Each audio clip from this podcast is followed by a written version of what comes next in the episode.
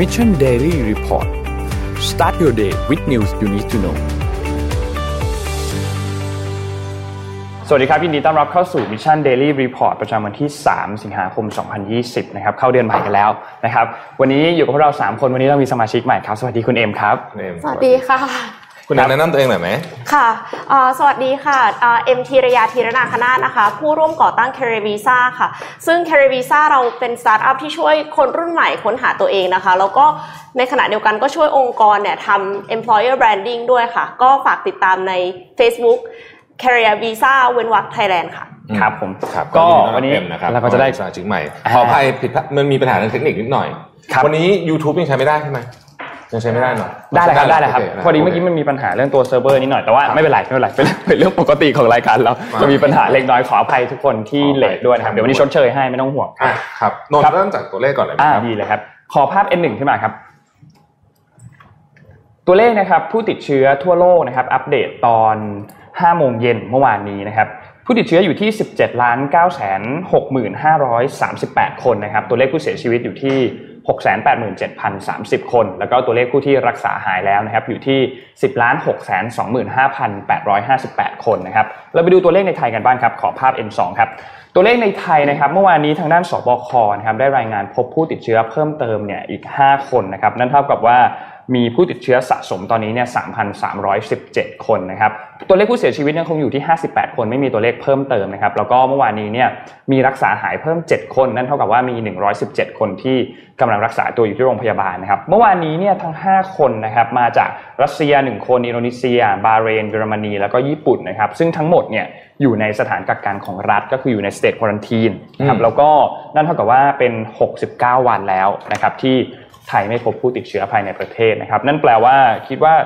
ตัว 2 เคสที่เรากังวลกันก็คือทหารจากอียิปต์แล้วก็ตัวเคสคณะทูตเนี่ยน่าจะไม่มีนะ น่าจะไม่เป็นน่าไรจะไม่มีนะครับนะคือมันก็มี 2 อย่างไม่มีจริงๆ กับยังตรวจไม่เจออมนะครับก็มีแค่ 2 เคสเท่านั้นแต่ก็หวังว่าจะเป็นข่าวดีมากกว่าก็คือไม่เจอนะครับครับนี่ก็คืออัปเดตจากทางด้านสบคนะครับขอวันนี้อยากจะพาทุกท่านไปเริ่มต้นเอ่อสัปดาห์ด้วยข่าวเรื่องของโควิดที่ต้องบอกว่าช่วง 3-4 วันที่ผ่านมานะครับ น้องเอ็มน้องนนท์มันค่อนข้างจะมีข่าวไม่ดีเยอะนะค่ะคือเอ่อต้องบอกว่าผมจะเล่ารวมกันไปประมาณ5หนังสือพิมพ์ 5 ฉบับใหญ่นะฮะ Washington Post Economist นะครับ แล้วก็ New York Times Wall Street Journal รวมถึง Financial Times เนี่ยเขียนข่าวมาในทำนองเดียวกันว่าเออเรายังไม่พ้นเวฟแรกนะอ่าอันนั้นอันดับที่หนึ่งนะครับเรายังไม่พ้นเวฟที่หนึ่งนะครับ แล้วก็ตัวเลขเนี่ยยังคงเพิ่มขึ้นอย่างเอ่อน่าเป็นห่วงมาก ๆนะครับ เดี๋ยวถ้าดาพร้อมพี่ขอภาพ T2 ขึ้นมานิดหนึ่งนะฮะคือผมจะให้ดูตัวเลขนี้ฮะครับ คือณตอนตอนนี้เนี่ยนะครับอัตราเร่งเราต้องดูอัตราเร่งอัตราเร่งเป็นเรื่องสำคัญที่สุดนะครับ อันนี้มาจาก Nikkei Asian Review นะฮะในเดือนพฤษภาคมเนี่ยนะครับ ณเดือนนั้นทั้งเดือนเนี่ยมีประเทศที่มีตัวเลขผู้ติดเชื้อเพิ่มขึ้นเนี่ย77 ประเทศ ตอนนี้เดือนนี้ 126 ประเทศ นะครับอืมตอนนั้นเราคิดว่าเดือนพฤษภาแย่สุดใช่ไหมของของบ้านเราเนี่ยตอนนั้นเรารู้สึกว่ามันแย่สุดมันดีขึ้นในเดือนมิถุนาแต่ว่าตอนเนี้ยเราถ้าเราดูตัวเลขของทั้งโลกเลยนะครับ จะเห็นว่าตอนนี้แย่กว่า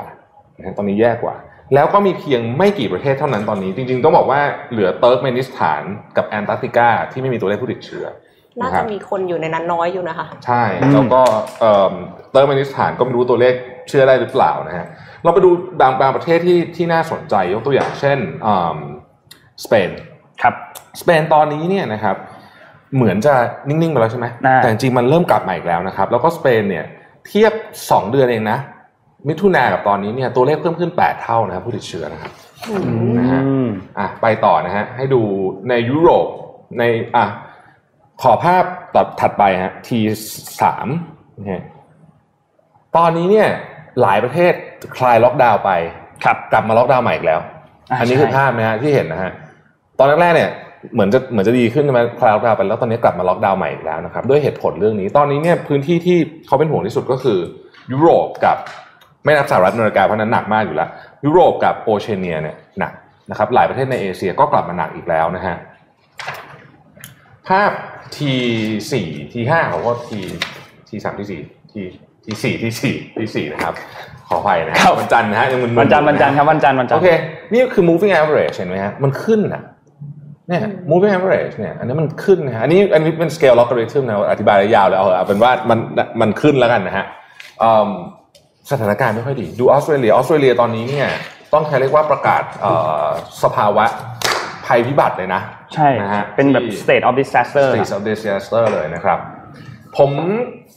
ก่อนก่อนจะพาทุกคนเวียดนาม อ๋อเวียดนามเออเดี๋ยวเดี๋ยวเดี๋ยวเราค่อยๆคุยไปทีละทีละอัน แต่ว่าอยากจะพาทุกคนไปดู stat ก่อน คือ stat วันนี้เนี่ยมีความเกี่ยวข้องกับเรื่องนี้ด้วยนะครับครับเอาละ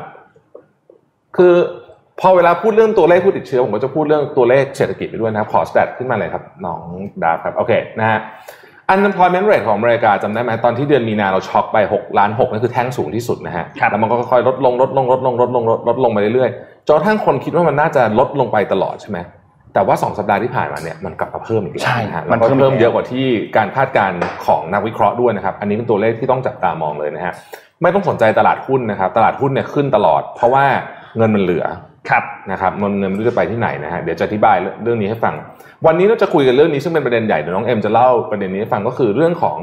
รายได้ของเทคไจแอนภาพถัดไป นี่คือ 5 บริษัทใหญ่ที่สุดของโลกนะครับ ในกลุ่มเทคนะฮะรายได้ อันนี้คือครึ่งปีจบครึ่งปีไปแล้วใช่ไหมนี่คือครึ่งปี 2019 เทียบครึ่งปี 2020 นะฮะไม่มีบริษัทไหนไม่โตเลยนะฮะโตทุกบริษัทครับโตมากโตน้อยต่างกันไปนะฮะเดี๋ยวจะเล่าให้ฟังว่าเรื่องนี้เกี่ยวข้องกับการให้ปากคำ6ชั่วโมงเมื่อสัปดาห์ที่ผ่านมาอย่างไรบ้างนะครับภาพถัดไปนะฮะนี่คือพื้นที่ที่มีเคสหนักที่สุดสี ดำๆเนี่ยน้ำเงินน้ำเงินดำๆเนี่ยคือประเทศที่มีเคสเกินหนึ่งล้านนะครับ ซึ่งตอนนี้เนี่ยมีอเมริกาอินเดียแล้วก็บราซิลนะฮะแต่จะเห็นว่าสหภาพโซเวียตเนี่ยใกล้แล้วนะใกล้ละแดงมากแล้วแดงมากแล้วนะครับไอ้พวกแดงมากทั้งหลายเนี่ยนะฮะเดี๋ยวจะเกินหนึ่งล้านได้นะครับทั้งสิ้นนะครับ อันนี้ให้ดูอัตราเร่ง confirm case นะฮะภาพถัดไปนะฮะของอเมริกากับยุโรป ตอนนี้ยุโรปเนี่ยอยู่เฉลี่ยประมาณสักเจ็ดพันกว่าคนต่อวันนะฮะแต่สหรัฐอเมริกาเนี่ยตอนนี้เนี่ยหกหมื่นห้าเจ็ดหมื่นนะฮะภาพถัดไปฮะไอ้นี่ก็เป็นรูปที่น่าเป็นห่วงมากๆ นี่คืออัตราการเสียชีวิต ช่วงที่มันหนักมากๆที่อเมริกาเนี่ย ก็อยู่ประมาณสองพันกว่าๆแต่มันลงมาแล้วเห็นไหมฮะแต่มันกำลังกลับหัวขึ้นใหม่ๆนะฮะซึ่งโดยโดยทางสถิติเนี่ย อันเนี้ยเราเราเห็นว่ากราฟเนี่ยมีความแม้จะไม่ชันเท่าตอนแรก แต่มีความชันนะ เพราะฉะนั้นแปลว่าไปได้นะฮะขึ้นได้เนาะอันนี้ภาพสุดท้ายนะครับ ภาพสุดท้ายนะฮะอันนี้คืออัตราคือตอนนี้เศรษฐกิจสหรัฐเนี่ยไตรมาสที่สองเนี่ยลบไป 32.1%เทียบกับปีที่แล้วนะฮะแล้วก็มันส่งผลว่ามันจะมีคนจำนวนเยอะพอสมควรที่มีโอกาสที่จะถูกขับไล่ออกจาก พื้นที่ที่เรียนเช่าอยู่ไม่ว่าจะเป็นบ้านร้านร้านค้าก็ตามนะครับนี่เป็นเรื่องที่น่าเป็นห่วงมาก เดี๋ยวนี้จะมาคุยกันเรื่องนี้ ไปเรื่อยๆเนื่องจากวันนี้เริ่มช้าเนี่ยเดี๋ยวเจ็ดโมงครึ่งอาจจะขอเลื่อนไปสักนิดหนึ่งเจ็ดโมงสี่ห้าแทนเจ็ดโมงสี่สิบห้าแทนแล้วกันนะครับครับอะวันนี้เราเอาข่าวไหนก่อนดีมันมีข่าวใหญ่ ๆ ที่เกิดขึ้นเมื่อช่วงเสาร์อาทิตย์หลายอันเหมือนกันน้องว่าข่าวใหญ่ที่สุดอันหนึ่งน่าจะเป็นเรื่อง TikTok เรื่อง TikTok ก่อนเรื่อง TikTok นี่น่าจะเป็นข่าวใหญ่ที่สุด คือจำตอนที่มีการประชุมที่ที่ที่ทางสภาคอนเกรสเรียกตัวไป 4 บริษัทได้ใช่ไหมครับสี่บริษัทที่ถูกเรียกตัวไปเนี่ยก็คือมี Google Amazon Facebook แล้วก็มีอีกบริษัทหนึ่งก็คือเดี๋ยวนะ Google Amazon Facebook อีกบริษัท Apple Apple Apple แต่ไม่มี Microsoft สังเกตไหมอ่าไม่มี Microsoft ซึ่งตอนนั้นทุกคนก็สงสัยว่าเอ๊ะทำไมไม่มี Microsoft ด้วยใช่ไหมครับแต่ว่าทีนี้ตอนที่เขาเรียกไปแล้วแล้ว มาร์ก ซักเกอร์เบิร์กก็มีการให้การพูดถึงว่าเฮ้ยคุณจะจัดการคุณจัดการ TikTok หน่อยไหมอะไรอย่างนี้จำได้ใช่ไหมครับ แต่ว่าตอนนี้ทีนี้เมื่อวันช่วงวันข่าววันเสาร์อาทิตย์ที่ผ่านมาเนี่ยมันก็มีประเด็นขึ้นมาว่า Microsoft เตรียมที่จะเข้าซื้อ TikTok อ่าเราจะเห็นข่าวนี้กันใช่ไหมครับ ซึ่งตอนนั้นเนี่ยก็ฮือฮากันพอสมควรเลย เพราะว่าโอเค Microsoft เองก็ยังไม่ได้ถือพวกแพลตฟอร์มโซเชียลอะไรเยอะมาก เพราะถ้าเทียบกับแพลตฟอร์มอื่นๆ อย่างอ่าอย่าง Apple อย่าง Facebook ใช่ไหมครับ ทีนี้ เขาก็เลยมีข่าวนี้ขึ้นมา ซึ่งหลังจากนั้นไม่นานคนก็ฮือฮากันใหญ่เลยว่าเฮ้ยคือสหรัฐเนี่ยเขาต้องการมีความต้องการอย่างหนึ่งคือต้องการให้บริษัทที่เป็นสัญชาติจีนเนี่ยออกไปจากสหรัฐอะคือด้วยความที่มันมีปัญหาอะไรหลาย ๆ อย่างเกิดขึ้นในตอนนี้นะครับทำให้ TikTok เนี่ยก็มีแผนเหมือนกันที่จะขายกิจการตัวเองให้กับสหรัฐเนี่ยแหละ เพื่อที่จะยังสามารถดำเนินธุรกิจต่อในสหรัฐได้ หลังจากนั้นไม่นานโดนัลด์ทรัมป์มาเลย ทรัมป์มาเลยครับมาเบรกแบบว่าคุณหยุดหยุดพอทรัมป์เนี่ยออกมาประกาศเมื่อวันเสาร์นะครับเขาบอกว่า as far as TikTok is concerned we are banning them from the United States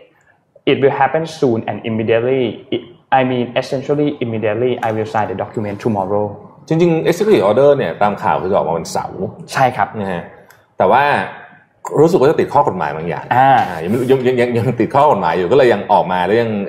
ยังไม่ได้ยังไม่ได้ถูก impact โดยตรงนะคครับ ก็เดี๋ยวติดตามต่อไปแต่จริงๆถึงแบนเนี่ยจริงๆแล้วเนี่ยผมผมเชื่อว่าคนอเมริกันมีวิธีเล่นนะอ่าใช่ใช่ใช่ต่อ VPN คือเนี่ยนะคือต้องได้บอกแล้วว่า TikTok เนี่ยมันเป็นแอปพลิเคชันที่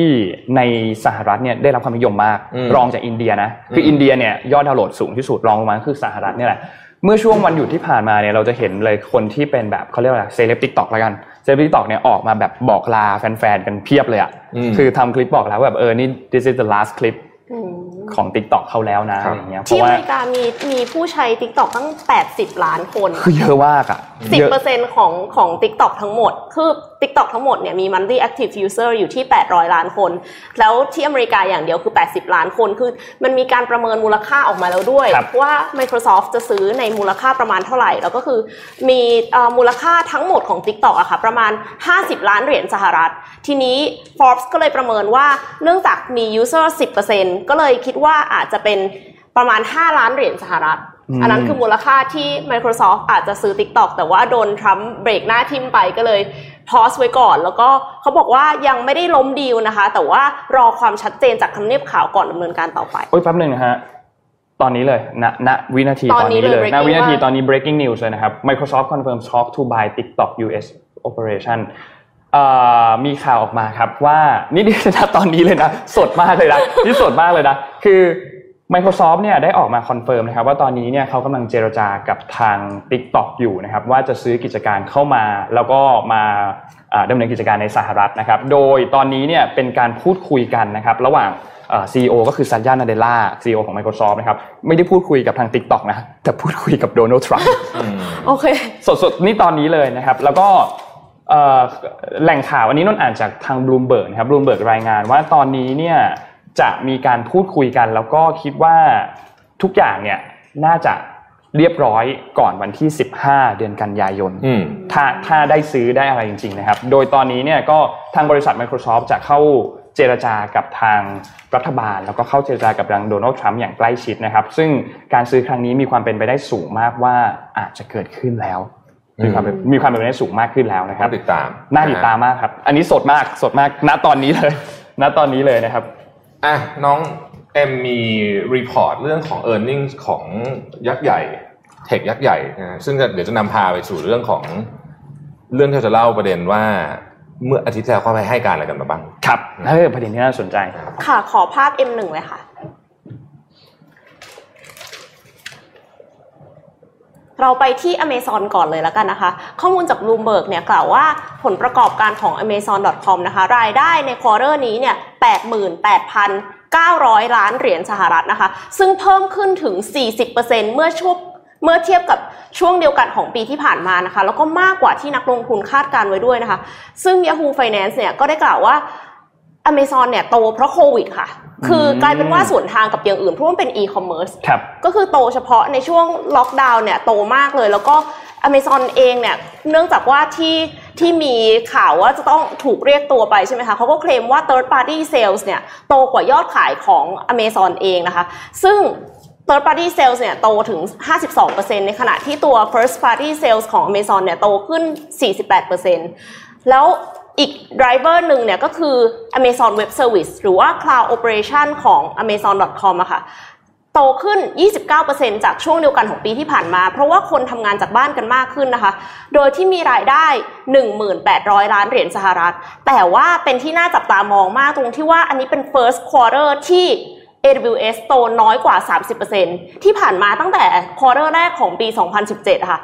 AWS โต 40กว่าเปอร์เซ็นต์มาตลอดเลย แล้วก็เพิ่งจะลดเป็น 30 กว่าเปอร์เซ็นต์แล้ว quarter ที่ 2 ของปี 2020 เนี่ย เพิ่งจะลดลงเหลือ 29%ซึ่งก็ยังถือว่าโตมากอยู่ดีครับแต่ว่าเป็นควอเตอร์แรกเลยที่โตน้อยกว่า 30%นะคะอืมส่งผลให้หุ้น Amazon ค่ะ ตั้งแต่ตอนต้นปีนะคะ จนถึงปัจจุบันเนี้ยสูงขึ้นถึงสูงขึ้นถึง5 63%ค่ะ แซง S&P 500 Index เป็นที่เรียบร้อยแล้วนะคะ และ แน่นอนค่ะว่ามันมีผลกับเจฟเบโซแน่นอนค่ะครับก็รวยขึ้นนะคะ ตอนนี้ก็ก้าวขึ้นมาเป็นมหาเศรษฐีอันดับหนึ่งของโลกด้วยมูลค่าสินทรัพย์ประมาณ 1 8 0 0 0 0 ล้านเหรียญสหรัฐค่ะโอ้โหซึ่งเจฟฟ์ เบโซส เนี่ยก็ได้กล่าวว่า Amazon ไม่ได้รวยคนเดียวนะ นอกจากจะช่วยเต r ร์ปาร์ตี้แล้วเนี่ย ยังสร้างตำแหน่งงานเพิ่มถึง 1 7 5 0 0 0 ตำแหน่งตั้งแต่เดือนมีนาคมที่ผ่านมาด้วยค่ะครับซึ่งทิศทางการเติบโตในอนาคตของ Amazon นะคะ ก็จะมาจาก fulfillment transportation และ AWS เนื่องจากใน quarter ที่ผ่านมาเจฟฟ์ เบโซส เนี่ยได้กล่าวว่าลงทุนไปถึง 9,000 ล้านเหรียญสหรัฐใน project เหล่านี้ค่ะอืมครับก่อนจะเข้าเนื้อหาต่อไปเนี่ยคือสัปดาห์ที่แล้วเนี่ยนะครับครับต้องต้องต้อง ต่อเนื่องจากวันพฤหัสเนี่ยนะฮะก็คือมีการเอ่อทั้ง 4 คนเนี่ยนะครับเจฟเจฟเบโซสเอ่อมาร์คซักเคอร์เบิร์กเอ่อเอ่อทิมคุกนะครับแล้วก็ชอบลืมชื่อคนสุดท้ายซันดาร์ พิชัย ซันดาร์ พิชัยนะครับ ก็ให้การกับคณะอนุการทุกกรรมาธิการของสภาคองเกรสนะครับ ผ่านทาง video conference เป็นความยาวทั้งหมด 6 ชั่วโมงนะฮะครับก็ต้องบอกว่าเวลาดูดูดูพวกนี้เนี่ยก็มันมีความน่าสนใจอยู่นิดนึงตรงที่ว่าเอ่อเหล่าบรรดาเอ่อ สอสอที่นั่งอยู่ในคณะกรรมาธิการเนี่ย เอาจริง ๆ แล้วมันอาจจะไม่ค่อยเข้าใจเรื่องที่พูดทั้งร้อยเปอร์เซ็นต์เท่าไหร่ โดยเฉพาะเวลามาร์คเบิร์กพยายามอธิบายเนี่ยก็จะมีคำโต้แย้งกลับมาแบบที่เราฟังก็จะงงๆนิดหน่อยครับว่าจะตกลงก็พูดเรื่องเดียวกันหรือเปล่าเนี่ยนะครับ ครั้งนี้ก็เป็นแบบนั้นเหมือนกันแต่ว่าผมจะหยิบประเด็นสำคัญสำคัญออกมาแล้วกัน ในปีเอกสารฉบับหนึ่งซึ่งเป็นไฮไลท์เลยที่ที่เกิดขึ้นเมื่อการให้การครั้งที่หนึ่งของมาร์คเบิร์กเนี่ยคืออีเมล ที่ส่งออกเมื่อปี 2012 อีเมลฉบับนี้เนี่ยส่งออกจากมาร์คซักเบิร์กถึงผู้บริหารระดับสูงของ Facebook นะฮะบอกว่าเขาต้องการที่จะทำในภาษาในหนังสือพิมพ์ใช้คำว่า neutralize Instagram คือไม่ให้โตไปกว่านี้โดยการอืมซื้อครับในการซื้อ Instagram ซะ แล้วก็มันมันมีคำให้การที่ประกอบเอกสารชิ้นนี้ก็คือผู้ก่อตั้ง Instagram บอกว่ามาร์คซักเบิร์กเนี่ยตอนคุยกันเนี่ยเหมือนอยู่ในเขาใช้คำว่า destroy mode คือเขา ในเนี้ยใน quote ใน Financial Times บอกว่า join us or I will destroy you อะไรประมาณนี้นะฮะเอาคืออันนี้คือคือคืออันนี้คือหนังหนังสือพิมพ์แปลศัพท์มาแล้วนะครับไม่ได้พูดขนาดนี้ ประเด็นก็คือว่าอันเนี้ยแค่นี้เนี่ยก็ถือว่าเป็นหลักฐานของการมีเจตจำนงที่จะ monopoly ตลาดแล้วอืมนะฮะอ่าอันนี้อันนี้เอามามาร์คซักเบิร์กก่อนนะเจฟเบซอสนะครับเดี๋ยวจะกลับมาที่มาร์คซักเบิร์กเพราะว่าคนนี้เรื่องเยอะสุดเออเจฟเบซอสเนี่ยก็ตื่นเต้นมากนะฮะ ลืมเปิดไมโครโฟนกลายเป็นกลายเป็นมุกฮาของวันนั้นครับ คือเขาพูดไปสักพักหนึ่งแล้วนะครับ แล้วก็ประธานคณะกรรมาธิการก็บอกว่าเอ้ยคุณลืมเปิดไมโครโฟนบอกไม่ได้ยินเสียงนะฮะแต่ว่าเขาคงตื่นเต้นจริงๆนะฮะเจฟเบซอสก็อย่างที่อย่างที่เอ่ออย่างที่เอ็มว่าก็คือว่าก็บอกว่าเฮ้ยจริงๆเนี่ยเขาก็ไม่ได้ไม่ได้แบบ monopoly อะไรคือคือคือนั่นน่ะแต่ว่าสิ่งที่เป็นหลักฐานสำคัญชิ้นหนึ่งนะครับ ก็คือ third party คือการขายของบน Amazon เนี่ยมันจะมีของของ Amazon เอง แล้วก็ของที่เป็น third party ซึ่งมีอยู่ถึง 2 ล้านรายพวกนี้ก็เป็น SME เล็กๆนี่แหละนะฮะเอิ่มมีการยื่นเอกสารจำนวนมากบอกว่ามี SME จำนวนมากเนี่ยที่ขายของอยู่บน Amazon แล้วก็ถูกอยู่ดีก็ถูกปิดให้เขาอืม deactivate หรือเวลาของเหมือนกันราคาหรือ condition อาจจะดีอยู่กว่าของ Amazon เนี่ยแต่ไม่ถูกขึ้นโชว์ครับ เป็นการเลือกปฏิบัติว่างั้นเถอะอืมนะฮะอะ Facebook ก็ยังโดนอีกเรื่องหนึ่ง นะครับสสเดโมแครตท่านหนึ่งพรามิล่าจายาปาลเนี่ยเป็นเป็นสสเดโมแครตที่บอกว่า Facebook เนี่ยเป็น textbook study ของคำว่า monopoly เลยครับธุรกิจของ Facebook เนี่ยเป็นคืออันนี้คือ textbook เลย แล้วก็เอาข้อมูลของคนไปแล้วก็ไปใช้ไปหาเงินนะครับนอกจากนั้นเนี่ยเอาเงินนั้นมาเนี่ยเพื่อที่จะฆ่าคู่แข่งนะแล้วก็อย่างในกรณีของ Instagram เนี่ยก็เป็นอันหนึ่งที่เขาที่เขาเอ่อยกตัวอย่างขึ้นมา เช่นเดียวกันกับ WhatsApp ด้วยเหมือนกันนะฮะ Google Google ก็โดนไอ้ข้อหาคล้ายๆกับ Facebook นะฮะ แต่ว่า Google Google ผมชอบวิธีการแก้ต่างของ Google นะ Google บอกว่า เอ้ย คือถ้าเกิดคุณเป็นห่วงเรื่องเรื่องเออคืออะ Google บอกอย่างนี้ คือถ้าเกิดคุณไม่จ่ายเงินให้ Google ใช่ไหมคือหรือคุณไม่เคยใช้เซอร์วิสของ Google เนี่ย Search Rank คุณจะไม่ดีเท่าที่ควร เท่าที่มันอ่าควรจะเป็นอะไรแบบนี้นะ แล้วก็อะไรสารพัดเรื่องเกี่ยวกับ Search เนี่ย แต่ Google ก็บอกว่า แต่ถ้าเกิดคนซื้อของเฉพาะที่อเมริกาเนี่ย การ Search เกิดขึ้นที่ Amazon ครึ่งหนึ่งนะ40กว่าเปอร์เซ็นต์อะ45เปอร์เซ็นต์อะไรเงี้ยนะครับอืมแต่ว่าข้อหาที่น่าสนใจคือเรื่องนี้ มันมีอีเมลหลุดออกมาเหมือนกันนะฮะซึ่งไม่รู้เขาไปเอาอีเมลพวกนี้มาจากไหนนะอยากเก่งรู้มากเลยนะฮะเก่งอันนี้มากถูกเลยตั้งแต่ปี 2005 นะฮะครับที่เอาถูกมายกขึ้นมาในคณะกรรมาธิการเนี่ย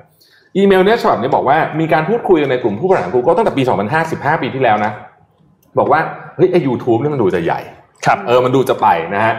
ตอนนั้นเนี่ยบอกว่าเสนอซื้อ YouTube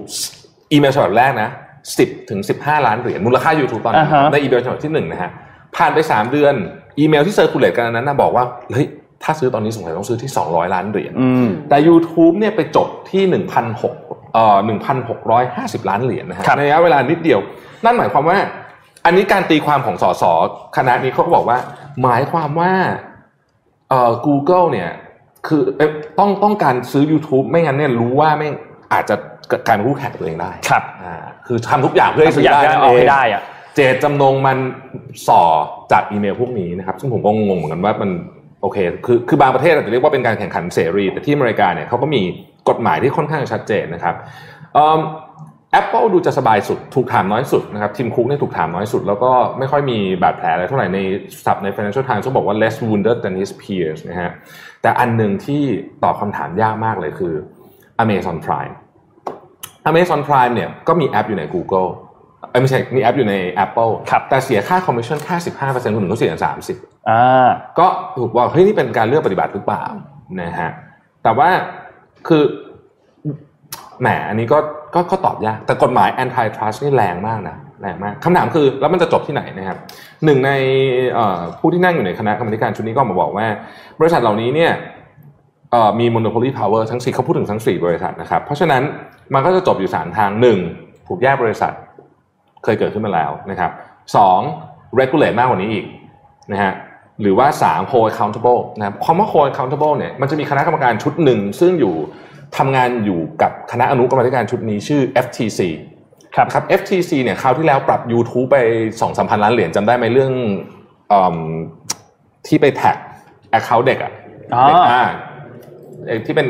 วิดีโอของเด็กอะอ่าอ่าใช่ใช่นั่นแหละนึกออกคณะนี้แหละอยู่ในชุดกรรมาธิการชุดนี้ด้วยนะครับ FTC อืมนี่น่ากลัวมากเพราะว่าบางทีถ้าคิดอะไรไม่ออก มันจะจบที่ปรับอ๋อแบบหนักๆนะฮะ นี่ก็เป็นแค่แมตช์ที่หนึ่งเท่านั้นต้องติดตามกันอีก ผมว่ายังมีอีกยาวนะครับ แล้วก็มาร์คซักเคอร์เบิร์กเองตอนนี้เนี่ยต้องบอกว่า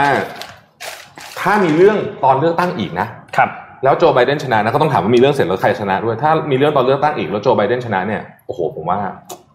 หนักอะ Facebook อะมีย้อนหลังนะอืมน่าจะมีย้อนหลังมีย้อนหลังน่าจะมีย้อนหลังแน่นอนฮะเอ่อไปดูรายได้ของบริษัทเหล่านี้กันต่อดีไหมคะเพราะดีว่าครับไหนๆก็น่าจะกำลังเดือดๆกี่ยวข้กันอยู่เลยา ค่ะออขอภาพ M4 ค่ะค่ะไปดูรายได้ Facebook ก่อนเลยแล้วกันนะคะ Facebook เนี่ยประกาศผลประกอบการไตรมาสที่ 2 ออกมาเนี่ยคือรายได้โต 11%นะคะ ถ้าเทียบกับ quarter 2ปี 2019 นะคะ ซึ่งรายได้เนี่ยสูงขึ้นสูงถึง 18,700 ล้านเหรียญสหรัฐค่ะ แล้วก็สูงกว่าที่นักลงทุนคาดการไว้ด้วยนะคะ เนื่องจากในช่วงโควิด -19 เนี่ยคนจำนวนมากใช้โซเชียลมีเดียเป็นเครื่องมือติดต่อกันก็แน่นะคะ ก็ล็อกดาวน์นะคะ ก็ไม่สามารถที่จะเจอเพื่อนฝูงได้ก็ใช้โซเชียลมีเดียแล้ว Facebook เนี่ยก็ไม่ได้มีแพลตฟอร์มเดียว Facebook แพลตฟอร์มเดียวเนี่ยทราบไหมคะว่ามี monthly active users เท่าไหร่ครับ 2,600 ล้าน user ต่อเดือนนะโอ้โหแพลตฟอร์มเดียวนะคะ Facebook อย่างเดียว แต่ว่า Facebook เนี่ยอย่างที่พี่แท็บบอกไปก็คือซื้อ Instagram มาแล้วด้วย ซื้อ WhatsApp มาแล้วด้วย เพราะฉะนั้นเนี่ยก็ combine นะคะ Instagram เนี่ยมีมากกว่า 1,000 ล้าน users ตั้งแต่กลางปี 2018 แล้ว แล้วก็ WhatsApp เนี่ยมีเกิน 2,000 ล้าน users ตั้งแต่เดือนมีนาคมที่ผ่านมา เพราะฉะนั้นเนี่ยผู้ใช้ Facebook รวมกับ Instagram รวมกับ WhatsApp เนี่ยคือกล่าวได้ว่าประมาณ เหมือนจีนกับอินเดีย combine อืมแล้วก็นอกจากเนี้ยค่ะ SME ก็หันมาใช้ Facebook เป็นช่องทางการขายและโฆษณามากขึ้น โดยเฉพาะในช่วงโควิดนะคะ ก็ทำให้มีเอ่อ advertisers อยู่สูงถึง 9 ล้าน users นะคะ แล้วก็ในไตรมาสต่อไปเนี่ยยังไม่แน่ใจค่ะว่าผลประกอบการของ Facebook จะเป็นยังไง อย่างที่ทุกท่านทราบกันนะคะ ว่ามีการบอยคอรด Facebook ด้วยบริษัทใหญ่ๆอ่าประมาณใช่กว่า 1,000 บริษัทแบเลบยไม่ทีซื้อเดียวแอดอะไม่ซื้อแอดแล้ว ก็มีมีคนคนตั้งข้อสังเกตค่ะว่าอ้าวแล้วทำไมผลประกอบการไตรมาสที่2ยังดีอยู่คำตอบก็คือมันเริ่มเดือนกรกฎาคมนะคะ เพราะฉะนั้นเนี่ยก็แสดงว่าผลประกอบการไตรมาสที่2เนี่ยคือมันยังไม่ reflect สิ่งเหล่านี้อืมมันจะไป reflect ที่ quarter 3เพราะฉะนั้นก็อาจจะต้อง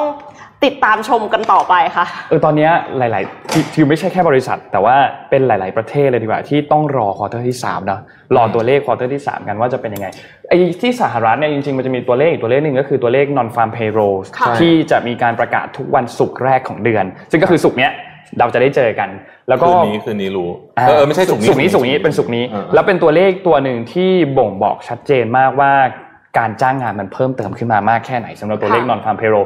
เมื่อเดือนที่แล้วเนี่ยมันได้สร้างการมันมันช็อกมาทีหนึ่งแล้วที่แบบตอนแรกคิดว่าจะลบเยอะมากแต่สุดท้ายมันบวกเยอะมาก เราก็เห็นสัญญาณที่ดีว่าเฮ้ยหรือว่ามันจะกลับมาแล้วจริงๆ แต่รอบนี้ไม่แน่นะเพราะว่าสถานการณ์สหรัฐเนี่ยเริ่มกลับไปแย่ เราเห็นตัวเลขจากตัว initial jobless claim ในแต่ละทุกสัปดาห์เราก็เห็นแล้วว่าเฮ้ยจริง ๆ แล้วมันลดมาโดยตลอดแต่มันเพิ่งมาเพิ่มขึ้นในช่วง 2 สัปดาห์ที่ผ่านมา เพราะฉะนั้นตัวเลขอันเนี้ยในวันศุกร์น่าติดตามมากสำหรับ non farm payroll นะครับครับ นนท์ขอพาไปข่าวที่ไม่เครียดกันบ้างดีกว่าโอเคไม่ค่ะเครียดกันบ้างดีกว่าเราเราเราเราเครียดกันมาก่อนก่อนเข้าเจ็ดโมงครึ่งเอาไม่เครียดสักเรื่องหนึ่งดีกว่า เมื่อวานนี้จำภารกิจที่ถูกส่งไปวันที่ 30 พฤษภาคมได้ใช่ไหมภารกิจที่นาซาส่งนักบินอวกาศ 2 คนก็คือคุณ Bob Behnken กับคุณ Doug Hurley ขึ้นไปที่ ISS หรือว่าตัวสถานีนะอวกาศนานาชาติใช่ไหมครับครับเมื่อวานนี้เนี่ย เราได้นักบินอวกาศกลับเข้าสู่พื้นโลกเรียบร้อยแล้วนะครับนนท์ขอภาพเดี๋ยวนะครับ ภาพ N3 ครับ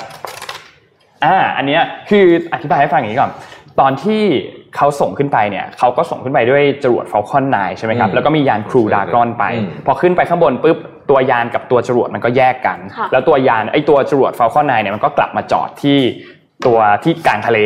ตัวส่วนจรวดตัว Crew Dragon เนี่ยเขาก็เดินทางต่อเพื่อไปตัวไป docking กับที่สถานีอวกาศนานาชาติใช่ไหมครับทีนี้ตอนขากลับเนี่ยก็คล้ายๆกันนนท์ขอภาพ N4 ขึ้นมาครับภาพ N4 เนี่ยอันนี้ขอบคุณภาพจาก BBC นะครับคือภาพนี้เนี่ยมันเป็นภาพตัว Dragon แคปซูล Crew Dragon แคปซูลก็คือนักวิทยาศาสตร์สองคนนี้เนี่ยเขาก็จะเข้าไปในตัวอ่าตัวแคปซูลอันนี้อืมเพื่อที่จะกลับมายังโลก นะครับนนท์มีคลิปให้ดูด้วยไม่แน่ใจว่าดราฟเวิร์ดได้หรือเปล่านะครับนนท์ขอคลิปอ่าเอาคลิป 2 ก่อนครับ คลิป2เนี่ยเป็นคลิปอ่าอันนี้คือตอนที่พอเขาเข้ามาพอพอเข้ามาในโลกแล้วเนี่ยนะครับก็คือตัวยานอวกาศตัวเนี้ยมันก็จะกางร่ม As you can นะครับ see คือ on your นัก screen, วิท we ยา have ศาสตร์ visual บางคนเนี่ย confirmation เขา for ก็ให้ splashdown. ผู้สื่อข่าวก่อนที่เขาจะทำการปล่อยตัวออกมานะครับจากตัวยานอวกาศในวันที่ 31ก รกฎาคมที่ผ่านมาเนี่ยเขาก็ให้สัมภาษณ์บอกว่าเฮ้ยรู้ไหมว่าผมเนี่ยเตรียมถุงอาเจียน ติดมือข้างมือไปเลย เพราะว่าไม่รอดแน่นอน คือตอนที่นักวิทยาศาสตร์กำลังลงเข้าสู่วงโคจรของโลกเนี่ยมันจะมีความแบบเหวี่ยงของยานอวกาศเยอะมาก แล้วก็อาจจะทำให้คือร่างกายเนี่ยปั่นป่วนแล้วก็อาจจะ As you can see on your screen, we have visual confirmation for ก็ splashdown. คือแบบว่าเฮ้ยผมเตรียมละเตรียมละ แต่ว่าสุดท้ายแล้วเนี่ยภารกิจครั้งนี้ก็สำเร็จรุ่ล่วงไปได้ด้วยดีนะครับนักบินอวกาศทั้งสองท่านก็ได้ Splashdown. อ่ากลับเข้ามาในโลก As you can see on your screen, we have visual confirmation. And at this point, the communication we're อัน getting นี้ with เป็นจังหวะ Dragon ตอนที่ is actually being เอาตัว routed แคป through ซู the ล boat นั้นน่ะ itself ขึ้น at มา this บน point. ท่า So นะครับแล้วก็ there we can นักบิน see อว the กาศเดิน lift. ออกมา แต่ว่าเรานนท์ยังไม่เห็นคลิปที่เป็นนักบินอวกาศเดินออกมานะครับ Dragon แต่ว่าตัวเนี้ย is คือนักบินอวกาศอยู่ในนั้น out อยู่ใน of แคปซูลนั้น Yeah, so นะครับ they're now- ก็ถือว่าเป็น A-frame's gonna start อีกก้าวหนึ่ง swinging it แล้วกัน back. ของความสำเร็จของ And it's มนุษย bound ชา right ติ for that ที่ nest at the จะ bottom ไป of your สำรวจ screen. อวกาศนะครับถือเป็นข่าวดีเป็นข่าวไม่เครียดแล้วกันของวันนี้นะครับอีกหน่อยก็คงจะไปกันง่ายขึ้นเรื่อยๆเนาะอ่าใช่เพราะว่าจริงๆภารกิจนี้ก็เร็วเหมือนกันนะใช่แบบว่าตอนนั้นน่ะเราก็รู้สึกว่าเฮ้ยเหมือนเขาเพิ่งไปเองอะแป๊บเดียวก็กลับมาแล้วเขาแต่นี่ก็แบบเขาไปตอนเดือนปลายเดือนพฤษภานะเออมันก็เร็วมากเหมือนกันแป๊บเดียวไม่กี่เดือนค่ะเออไม่กี่เดือนไม่กี่เดือนแป๊บเหมือนเดียวเองได้ยินว่าเออจะมีนักบินอวกาศของทั้งนาซาและจีนเนี่ยไปลงที่ดาวอังคารอ่าเตรียมพร้อมๆกันมีแพลนอยู่ใช่กำลังงงว่าจะไปจะไปทำสงคเขรามมกันรบนนั้นกันหรือเปบล่านนั้นหรือเปล่านะก็ก็ก็เป็น space race เนาะเป็น space race ก็กลับมาเหมือนยุค space race เขาเรียกว่าอะไร Star Wars อะครับ Star Wars เป็น Star Wars มีมีข่าวจริงๆโอ้โหวันนี้จริงจริงๆวันนี้แอบข่าวแอบเยอะนิดนึงจะค่อยๆไล่ไปทีแบบเร็วๆนะครับ มันมีข่าวหนึ่งที่น่าสนใจเรื่องเกี่ยวกับเอ่อคือช่วงช่วงที่เศรษฐกิจไม่ดีอย่างเงี้ยเราจะเห็นข่าวสองอย่างหนึ่งธุรกิจปิดกิจการใช่ไหมครับไฟล์ chapter 11อะไรอย่างเงี้ย อันที่สองคือซื้อกิจการครับอ่าามีสองเรื่องที่เราเห็นบ่อยนะครับเมื่อวานนี้มีข่าวใหญ่หลายเคสไม่นับเคส t ิ k กต่อกับ Microsoft นะฮะอันนั้นผมถือว่าเป็นเรื่องการเมืองนะจริงๆเพราะ t ิ k กต่อเขาเซ็ตธุรกิจดีนะ เอิ่ม NVIDIA ครับ NVIDIA เนี่ยมีแผนที่จะบาจะซื้อ ARM ARM นี่เป็นบริษัททำชิปของอังกฤษนะฮะคือต้องบอกก่อนว่า NVIDIA ตอนนี้เนี่ยเป็นบริษัทที่โตเร็วมากนะครับ ในช่วงระยะเวลาไม่กี่ปีที่ผ่านมาเนี่ย NVIDIA โตมาหลายเท่าตัวเลยนะฮะเทียบ ARM แล้วกันนะ ARM เนี่ยปี 2016 เนี่ยนะครับซอฟต์แบงค์ซื้อไปอืมนะฮะก็ก็โตนะ แต่โตไม่เยอะ 2016 จนถึงตอนนี้เนี่ยรายได้จาก 1,200 ล้านเหรียญเนี่ยเพิ่มเป็น1,900 ล้านเหรียญก็ถ้าเป็นบริษัทปกติต้องถือว่าใช้ได้นะฮะแต่ในเวลาเดียวกันนั้นน่ะ NVIDIA เนี่ยเพิ่ม 3 เท่าเลย 4 ปีเนี่ยเพิ่ม 3 เท่าเลยเดือดมากนะฮะโตเร็ครัวบมากแล้วก็ licensing ของ NVIDIA เนี่ยมี Apple มี Broadcom มี Qualcomm พวกนี้ก็เป็นห่วงเหมือนกันว่าเอ๊ะถ้าเกิดว่า NVIDIA ถูกซื้อขอขอโทษ licensing ของ ARM เอิ่ม โดยเฉพาะ Apple เนี่ยจะเป็นห่วงมากเลยว่าถ้าเกิด NVIDIA ซื้อเนี่ยจะเกิดอะไรขึ้นครับนะครับกับเพราะว่ามันเป็น potential competitor นะฮะทีนี้ก็ต้องบอกว่าเอิ่มบริษัท NVIDIA เนี่ยเป็นบริษัทที่ performance ดีที่สุดเลยนะ เทียบเทียบกับคู่แข่งทั้งหมดตอนนี้ในในกลุ่มธุรกิจ semiconductor อาทิ Intel เนี่ยโอ้โหตอนนี้เนี่ยบริษัท NVIDIA เนี่ย value เข้าใจว่าใหญ่กว่า Intel ไปแล้ว ตอนนี้อืม261,000 ล้านเหรียญสหรัฐนะฮะ market value นะฮะเพราะฉะนั้นต้องจับตามองดีลนี้มาก ๆ เลยนะครับ อีกดีลหนึ่งนี่ น้องเอ็มน่าจะคุ้นเคยกับร้านนี้เป็นอย่างดี Speedway Speedway เป็นร้านเอ่อ convenience store ที่อเมริกา เราจะเห็นอยู่ตามปั๊มเป็นตัว S อืมอ่านะฮะอ่านะฮะเซเว่นอีเลฟเว่นที่ญี่ปุ่นครับเซเว่นอีเลฟเว่นที่ญี่ปุ่นเนี่ยกำลังเจรจาจะซื้อ Speedway ด้วยมูลค่าถ้าดีลนี้ผ่านนะครับ จะดีลเป็นดีลที่น่าจะใหญ่ที่สุดตอนนี้นะครับเพราะว่ามีโอกาสผ่านเยอะที่สุดแล้วเนี่ยหนึ่งหมื่นแปดพันเก้าร้อยล้านเหรียญสหรัฐนะครับ Speedway เนี่ย เป็นร้าน convenience store ลำดับที่ 3 ของอเมริกา ต้องเล่าเล่าอย่างนี้ก่อนอเมริกามี 3 เชนใหญ่ ใหญ่ที่สุดคือ 7-Eleven ที่เป็นแฟรนไชส์อยู่ที่อเมริกานะครับ 9,000 สาขานะฮะ ยังใหญ่น้อยกว่าประเทศไทยนะครับเออประเทศไทยใหญ่กว่านะครับ แต่ใหญ่ที่สุดอยู่ที่ญี่ปุ่นเนาะ ญี่ปุ่นตอนนี้มี 20,000 สาขานะครับเซเว่นอ่าเลนะครับ โดยประมาณ โดยประมาณนะฮะอืมอันดับที่2เนี่ยคือ Circle K นี่ผมพูดอย่างนี้ปุ๊บทุกคนที่เคยไปอเมริกาจะนึกออกเลยเป็นตัว K อย่างนี้แล้วเป็นวงกลมอย่างนี้นะคือปกติเวลาเราเข้าปั๊มเราไม่ได้สนใจหรอกแต่ก่อนนะแต่ว่า เออเนี่ยอันดับ2นะครับ8,000 สาขา แล้วก็ Speedway เนี่ยอยู่อันดับ 3 ที่ 4,000 สาขานะครับการเข้าซื้อ Speedway ก็จะทำให้ 7-Eleven เนี่ยใหญ่กว่าคู่แข่งอันดับที่ 2 เนี่ยเยอะมากๆครับนะฮะอย่างมีนัยสำคัญ ประเด็นมันอยู่ตรงนี้ ไอ้ราคาก็ก็ประมาณหนึ่ง ประเด็นมันอยู่ที่ว่า นักวิเคราะห์เขามาบอกว่าแต่เอ่อ confidence store ในสหรัฐนี่มันทำหน้าที่ไม่เหมือนที่ญี่ปุ่นนะเอ่อต้องต้องต้องอธิบายเพราะว่า convenience store ในสหรัฐเนี่ยส่วนใหญ่อยู่ในปั๊มน้ำมัน อืม เกิดเรียกว่าเกิดทั้งหมดโดยเฉพาะไอ้ Speedway เนี่ยอยู่ในปั๊มน้ำมันค่ะเกือบหมดเลยนะฮะเอ่อแล้วก็ถ้าเกิดว่าโดยฟังก์ชันเดิมของของมันเนี่ยคนคนน่าจะเข้าปั๊มน้ำมันน้อยลงในในระยะเวลาสมมติพูด10ปีต่อจากนี้ นอกจากมันจะถูก turn เป็นที่ชาร์จไฟรถครับ ซึ่งยากเหมือนกัน เพราะว่าที่ชาร์จไฟรถนี่มันกินที่น้อยกว่าไปอยู่ที่อื่นดีกว่า ไม่จำเป็นจะต้องใช้สถานที่อะไรอ่าใหญ่โตใช่ขนาดนั้นนะฮะเอิ่มดังนั้นเนี่ยถ้าเกิด 7-Eleven จะ ซื้อ Speedway แล้วให้คุ้มนะวิเคราะห์บอกว่าต้องทำมันเป็น last mile delivery ก็คือให้คนมาพิกอัพของที่นี่อ๋อในสถานที่ที่ห่างไกลนอกจากอเมริกาเป็นประเทศที่ใหญ่นะครับก็มีความเป็นไปได้นะฮะต้องจับตาดูดีลนี้เช่นกันว่าจะผ่านหรือไม่อย่างไรนะฮจะโดน antitrust ไหมคะ ก็มีโอกาสเหมือนกัน เพราะว่า แต่แต่ก็ไม่ฮะเพราะว่าเราบวก 9,000บวก4,000 นี่เป็น 1 3ื่นคู่แข่งที่ 2 8,000 น่าจะยังไม่โดนอืมน่าจะยังไม่โดนน่าติดแต่ถ้าเป็นกรณีคล้ายๆประเทศไทยไม่แน่นะ ครับเออไม่แน่ไม่แน่ แต่ว่าตอบยากครับคือ คือไอ้เรื่องกฎหมาย antitrust ที่มันซับซ้อนมากๆเลยนะใช่ใช่เออมันมันมันมันเป็นเรื่องของ intention เป็นเรื่องของอะไรหลายๆอย่างมันเป็นเรื่องของการกระทำด้วยเดี๋ยวไว้วันหลังเราหาผู้เชี่ยวชาญมาเล่าเรื่องนี้ให้ฟังเนี่ยเออเดี๋ยวเดี๋ยวเดี๋ยวไว้หาคนน่าสนใจโฟนอินเข้ามาแล้วให้ฟังเดี๋ยวเราจะเออจะได้แบบว่าเจาะลึกข้อมูลให้ท่านผู้ชมได้ฟังกัน และเราก็จะได้ฟังด้วยเหมือนกันถูกต้องถูกต้องนะครับเอาเข้าสู่ช่วง7จ็ดโมงสีกันดีกว่าฮะโอเควันนี้นะครับเอาแบบเร็วๆเนาะ7โมง45วันนี้นะครับครับ เพราะนี่จะ8โมงแล้วนะฮะครับผมขออภัยวันนี้วันนี้เราเลทให้วันนี้เราเลทให้ไม่ต้องห่วอ่างโนเลทให้นะฮะอะวันนี้นะครับเอามาจากเอ่อมีเดียมนะครับ six question I ask before I say yes to anything คือคนเขียนเนี่ยเขาเป็นเขาเป็นผมชอบมากเลยเนี่ยเขาเป็น entrepreneur เป็นเป็นทำธุรกิจหลายอย่าง แต่ว่าแต่ว่าบทความเนี่ยเขาพูดถึงว่าเอ่อ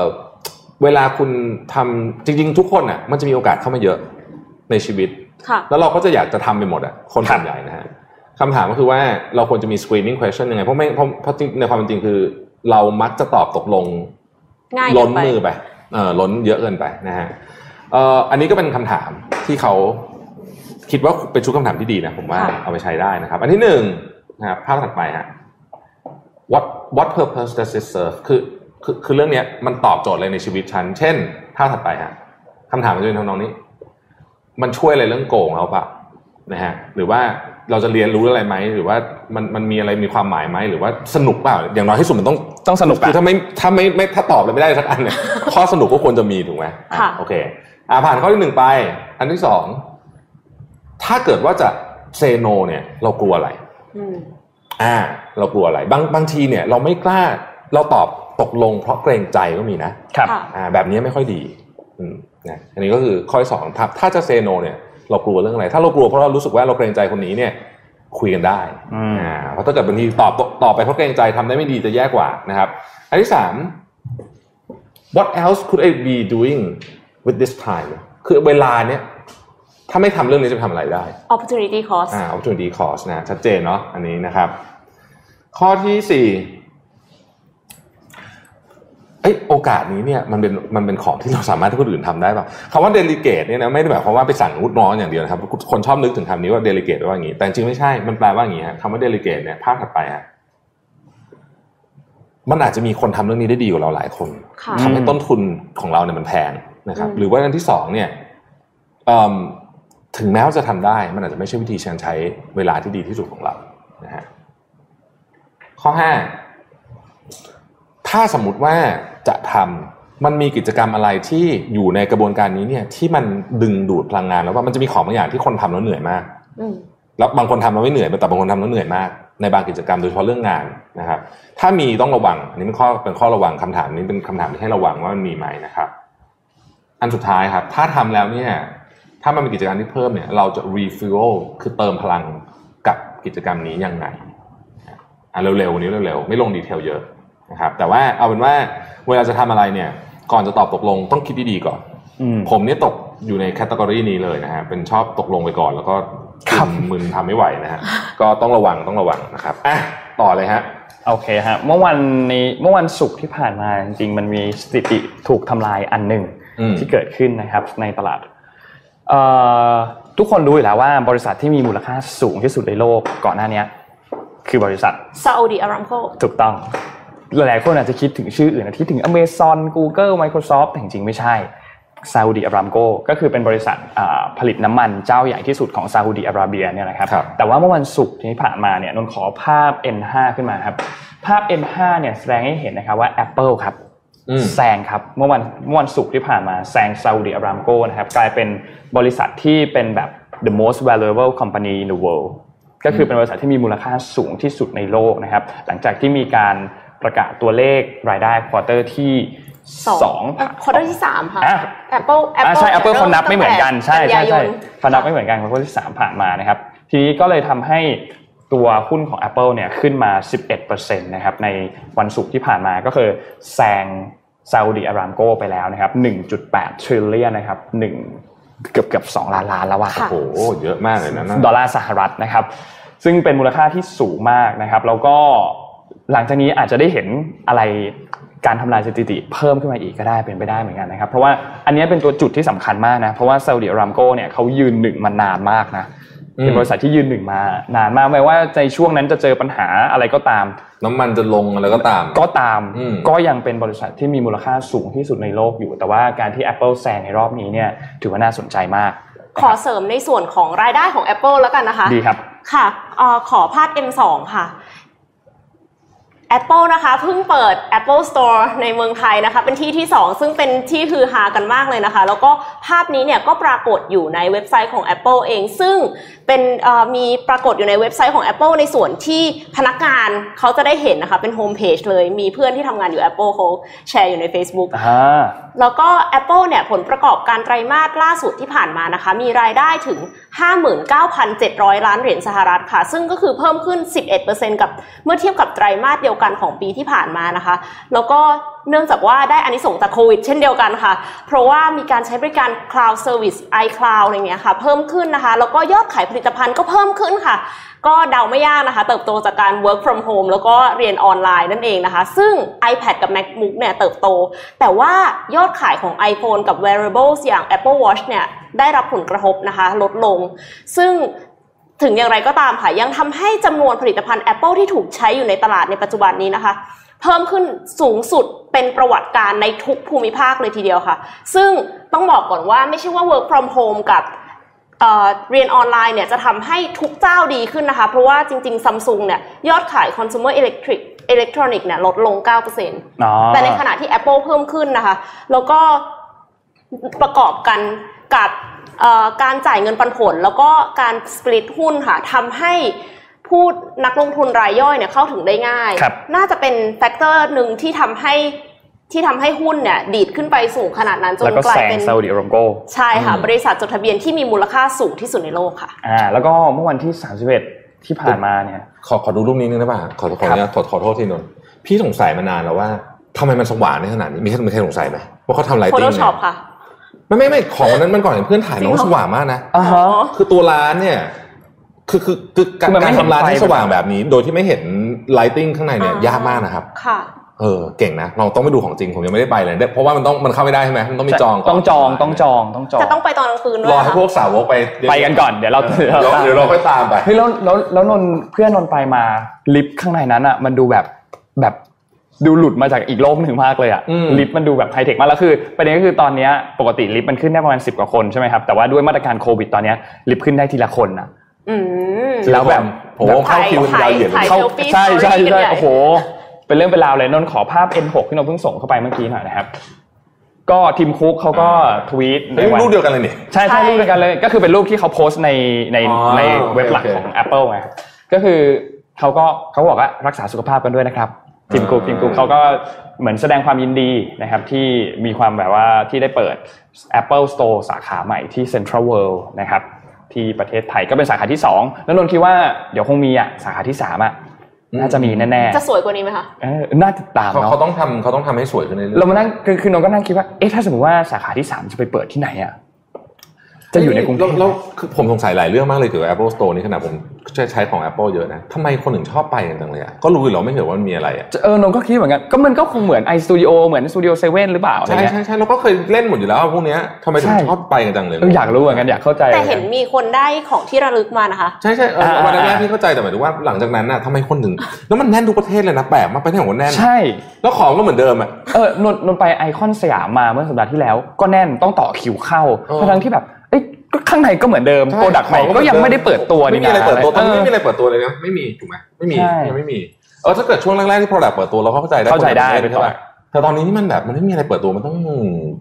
น่าติดตามมันแบบว่าอืมน่าอยากอยากรู้มากเลยว่าสาขาต่อไปจะยังอยู่ในกรุงเทพไหมอ่าอาจจะแบบว่าไปไปภูภูเก็ตเก็ตไหมไปเชียงใหม่ไหมอะไรอย่างเงี้ย mentality mentality เลยน่าสนใจต้องต้องคิดไอ้ยแจกแจกแจกหนังสือแจกหนังสือครับหนังสือเก่าของพี่เองคือวันวันวันนี้วันจันทร์นะครับเตรียมของไม่ทันขออภัยนะฮะนี่เซ็นกันให้เซ็นให้สดๆตอนนี้เลยนะครับสองเล่มอ่าถามอะไรดีสองเล่มเราถามอะไรดีถามถามอะไรดีอะนี่เล่มเก่าแล้วนะครับ หายากนะครับวินเทจนะฮะครับผมไม่มีขายแล้วนะบอกให้นี่ถามว่า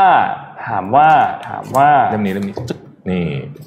รายได้ Facebook ตะกี้นี้บอกว่าโตไปกี่เปอร์เซ็นต์ดีไหมอุ๊ยคะยากเหมือนกันนะ ต้องแบบเป็นแฟนพันธุ์แท้ที่ฟังจริง โอเคได้มูลค่าบริษัท Apple ดีกว่าเออเอ้าแอปมูเปิลลค่าใช่ไหมที่แซงอ่าได้ง่ายกว่าง่ายกว่าที่เป็นอันดับที่นนท์พูดครับเมื่อกี้เมื่อกี้ที่นนท์พูดแล้วกันเท่าไหร่เท่าไหร่ก็ยากเหมือนกันนะ ก็ยากเหมือนกันก็ยากกำลังงงว่ามันง่ายกว่าตรงนั้นเอาคนที่เอาสองคนแรกเลยดีกว่าสองคนแรกเอาสองคนแรกที่ถูกอ่าสองคนแรกที่ตอบถูกนะครับอืมแซงซาอุดิอารามโกเนี่ยกลายเป็นมูลค่าเท่าไหร่ นะครับเป็นมูลค่าเท่าไหร่นะฮะเอ่อโอเคไปดู Google ไหมคะอะไปครับไปดู Google ค่ะรับเอ่อเป็นบริษัทสุดท้ายแล้วนะคะ ที่รวบรวมมาเป็น4 Tech Company นะคะ ที่ประกาศผลประกอบการที่ผ่านมา Google รายได้ลดลงค่ะอืมถ้าถ้าเทียบกับไตรมาส2ของปี 2019 นะคะ รายได้ลดลงเนี่ยไตรมาสแรกเลยค่ะ ตั้งแต่จดทะเบียนในตลาดหลักทรัพย์มานะคะ อัลฟาเบตบริษัทแม่ของ Google เนี่ยมีรายได้ 38,300 ล้านเหรียญสหรัฐค่ะ ซึ่งลดลงจากช่วงเดียวกันของปีที่ผ่านมา แต่ก็ยังสูงกว่าที่นักลงทุนคาดการณ์ค่ะ สาเหตุเนี่ยมาจากธุรกิจลดจำนวนเอ่อลดค่าใช้จ่ายในช่วงโควิด -19 นะคะ ซึ่งค่าใช้จ่ายแรก ๆ ที่จะลดก็คือค่าโฆษณานั่นเองค่ะครับแต่ว่าตะกี้นี้เนี่ยเราพูดกันไปถึง Facebook นะคะ Facebook เนี่ยเติบโต เพราะค่าโฆษณา อ่า อ่า Facebook เนี่ยมีมีสัดส่วนค่าโฆษณาเนี่ยเกือบเกือบหนึ่งร้อยเปอร์เซ็นเลยเก้าสิบแปดจุดห้าเปอร์เซ็นต์นะคะจากที่พี่แท็บบอก แล้วก็ Google เนี่ยมีประมาณ 70%แต่ว่ามันต่างกันยังไงทำไม Google ถึงลดลง แล้ว Facebook ถึงเพิ่มขึ้นครับทีนี้ค่ะ CNBC เนี่ยได้วิเคราะห์ไว้ว่ารายได้ของ Google เนี่ยจะมาจากการสร้างแบรนด์ค่ะ ซึ่งมันเป็น long term กว่าครับแต่ในขณะที่ Facebook เนี่ยเป็น direct response ซึ่งมันจะ short term กว่า แล้วก็บริษัทต่างๆ SME ต่างๆ ค่ะ ที่ถูก force ให้ go digital เนื่องจากโควิดเนี่ยถูกล็อกดาวน์เนี่ยเขาจะเลือกไป Facebook ก่อน เพราะว่ามันเป็นการที่ drive action เลย แต่ว่าในขณะที่ Google เนี่ยเป็นการสร้างแบรนด์ซึ่งเป็นระยะยาวนะคะ แต่เมื่อเทียบกับ Twitter และ Snapchat นะคะ ที่มีรายได้หลักมาจากการโฆษณาเช่นเดียวกันนะคะ Google ก็ยังมีผลประกอบการที่ดีกว่าค่ะ เนื่องจากว่า Twitter มีผลประกอบการลดลงสัก23%นะคะ แล้วก็ Snapchat เนี่ยลดลง 17%และ Google เนี่ยอย่างที่พี่แท็บโชว์กราฟก่อนหน้านี้นะคะถ้ารวมรายได้ 6 เดือนเนี่ยก็ยังสูงกว่าของ 6 เดือนแรกของปี 2019 ค่ะ เนื่องจากมีรายได้ส่วนที่โตจาก Google Cloud Platform นะคะ Google Play ค่าสมาชิก YouTube Premium นะคะ แล้วก็รายได้จากการโฆษณาบน YouTube ที่โตขึ้น 6%อีกด้วยค่ะอืมพูดถึง YouTube Premium นนชอบ YouTube Premium มากเลยอะเออใช่มันใช้สะดวกมากเลยใช่ดีดีมากเลยไม่มี ads เลยใช่ไม่มีแอดเลยแล้วก็ล็อกโทรศัพท์แล้วมันฟังต่อได้ ใช่อ๋อเปลี่ยนไปเล่นแอปอื่นได้ ใช่ใช่สำหรับพวกไม่ multi เคยรู้ เหมือนเหมือนเวลาฟัง Spotify อะแล้วเราออก Spotify ไปทำอย่างอื่น แล้วเพลงมันก็ยังอยู่ ใช่แล้วก็ก็คือถ้าใคร subscribe ไอตัว YouTube Premium ของเขาอะมันจะได้ตัว YouTube Music ด้วยใช่และ YouTube Music อะมัน มีข้อหนึ่งที่ดีกว่า Spotify อันหนึงคือมัน search เนื้อเพลงได้อ๋อสมมุติว่าเราแบบว่าเราไม่รู้ว่าเพลงนี้ชื่ออะไรแต่เรา search เนื้อเพลงเข้าไปอะแล้วมันจะมันจะโชว์ชื่อเพลงนั้นมาอะไรเงี้ยแต่ว่า Spotify ยังทำยังยังไม่มีตัวฟังก์ชันนั้นอืมๆนะครับน่าติดตาม จะได้ไปลองใช้บ้างลองลองลองลองลืมลืมเล่าข่าวนี้ไปเลยได้ไงเนี่ยข่าวนี้สำคัญมากนะครับ คือจำได้ไหมฮะว่าเอ่อฮ่องกงอะเขาจะเลื่อนเลือกตั้งอ่าใช่เออลืมข่าวนี้เลยเอออันนี้อันนี้อันนี้ก่อนอันนี้ก่อนได้อาครับทิตย์ที่แล้วเนี่ยโจโฉบองและ และผองเพื่อนแล้วกัและผองเพื่อนอีกรวมเป็นสิบสองครับนะฮะโดนแบนนะครับแล้วก็เขาจะเลื่อนเลือกตั้ง ทันทีที่ข่าวนี้ออกไปปุ๊บ ใช่ไหมวอชิงตันนะทำเนียบขาวอะก็บอกว่านี่เป็นการกระทำที่นู่นนี่อะไรตามภาษาเนี่ยนะครับนะครับ แต่ในขณะเดียวกันอาทิตย์เดียวกันนั้นน่ะทรัมป์ก็จะเลื่อนเลือกตั้งเหมือนกันนะ ใช่ ผมก็งงมากเลยอะว่าทำไมเขาถึง แต่แต่แต่ตอนหลังรู้สึกโดนถล่มไปจนจนจนไม่เอาแล้วมั้งไม่ไม่เรียกถอยละถอยละถอยละเพราะว่าสุดท้ายริพับลิกันจากสวจากพรรคริพับลิกันเองก็บอกว่าการเลือกการเลื่อนการเลือกตั้งประธานาธิบดีเนี่ยไม่เคยเกิดขึ้นในประวัติศาสตร์ของสหรัฐแล้วค่ะแต่ว่าทรัมป์วันนั้นทวีตเยอะมากคือต้องไปย้อนหลังกลับไปดูวันนั้นนะครับเขาจะทวีตเรื่องเกี่ยวกับเอ่อคือถ้าจะถ้าจะจัดโคเลือกตั้งแบบในท่ามกลางโควิดสมมติโควิดมันระบาดหนักๆเนี่ยครับทางออกก็คือจดหมาย อ่าเมลอินเมลอิน ซึ่งทรัมป์ก็เขียนถึงข้อเสียของการเลือกตั้งโอ้โหทวีตยาวไปยาวอะสี่ห้าน่ะยาวๆเลยแล้วก็บอกว่าเคยเกิดขึ้นที่ไม่โปร่งใสนิวยอร์กไม่โปร่งใสนู่นนี่อะไรอย่างเงี้ยแต่ในที่สุดก็ตอนหลังถอยละอ่านะฮะถอยละ แต่ว่าตอนแรกต้องจะคือมุกการเลื่อนเลือกตั้งเนี่ย จริง ๆ แล้วก็ต้องบอกว่าเราก็เราก็เราก็พอจะคิดออกเหมือนกันนะว่ามันเป็นทางออกทางหนึ่งที่ในช่วงที่คะแนนนิยมมันเละอยู่ขนาดนี้เนี่ยใช่ไหมครับก็เป็นทางออกที่นั่นแต่สรุปว่าไม่ได้ละดูครับแล้ว ไปไปต่อไม่ไหว เพราะว่าแม้แต่พวกเดียวกันเองยังไม่ยอมเลยนะฮะอืมพรรคเดียวกันยังไม่ยอมเลยนะครับ แต่ว่าที่ฮ่องกงเขาจะเลื่อนนะครับเลื่อนครับเลื่อนนะครับเลื่อนเลื่อนหนึ่งปีก็คือจากการระบาดของโควิด -19 เนี่ยแหละไอตัวการเลือกตั้งที่เขาเลื่อนเนี่ยมันคือการเลือกตั้งการเลือกตั้งของสภานิติบัญญัตินุ่นอธิบายให้ฟังนิดนึงสภานิติบัญญัติเนี่ยชื่อของมันเนี่ยคือ legislative council หรือเขาเรียกสั้นๆว่า LECO ซึ่งไอตัวนี้เนี่ยนะครับมันประกอบไปด้วยสมาชิกทั้งหมด 70 คน แต่ว่าไม่ได้ถูกเลือกตั้งทั้งหมดเลยทั้ง 70 คน ที่ถูกเลือกตั้งโดยตรงเนี่ยจะมี 35 คนที่เลือกตั้งโดยตรงจากประชาชนเลย อีก 30 คนเนี่ยจะเป็นผู้แทนของกลุ่มสาขาอาชีพต่างๆนะครับ เช่น ภาคธุรกิจธนาคาร ภาคการค้าต่างๆนะครับ แล้วก็มีอีก 5 คนที่เป็นสมาชิกจากสภาเขตที่ได้รับเลือกตั้งจากประชาชนนะครับ ทีนี้ก็อย่างที่บอกนะครับว่า มันก็ถูกเลื่อนออกไปท่ามกลางสถานการณ์โอเค มันมีเรื่องโควิด อันนี้เรื่องจริง ส่วนอีกเรื่องหนึ่งก็คือความขัดแย้งระหว่างจีนกับฮ่องกงเองที่กลุ่มพูดง่ายๆคือ pro democracy กับ pro China เนี่ยค่ะเขาก็มีความเห็นที่แตกหักกันอย่างชัดเจน รวมถึงตัวกฎหมายความมั่นคงแห่งชาติที่เพิ่งมีการบังคับใช้เข้าไปใหม่ด้วยนะครับทำให้ครับการเลื่อนครั้งนี้เอาแล้วก็บวกกับ 12 คนที่โดนแบนด้วยครับทำให้สถานการณ์ตอนนี้เนี่ยตึงเครียดจริง ๆ นะครับสำหรับทางจีนนะครับ เออไปที่ยุโรปนิดหนึ่งครับนะฮะเออเมื่อวานเมื่อวันไม่ใช่เมื่อวานวันศุกร์วันศุกร์นะครับเออจำเรื่องที่ถอนทหารออกจากเยอรมันเยอรมันได้ไหมอ่านะครับแล้วก็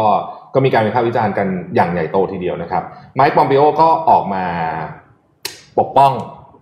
เอ่อครับบอกเหมือนเอ่อบอกว่าเฮ้ยจริง ๆ มันเป็นเรื่องที่ถูกต้องแล้ว เพราะว่ามันเป็นการปรับเชิงกลยุทธ์นะครับ แล้วก็เราอะจะต้องขยับทหารเนี่ยเข้าใกล้เอ่อ ชายแดนของรัสเซียมากขึ้นอะไรประมาณเนี้ยทำนองนี้ทำนองนี้นะฮะทีนี้ปรากฏว่ามันมันมีประเด็นอย่างนี้ครับ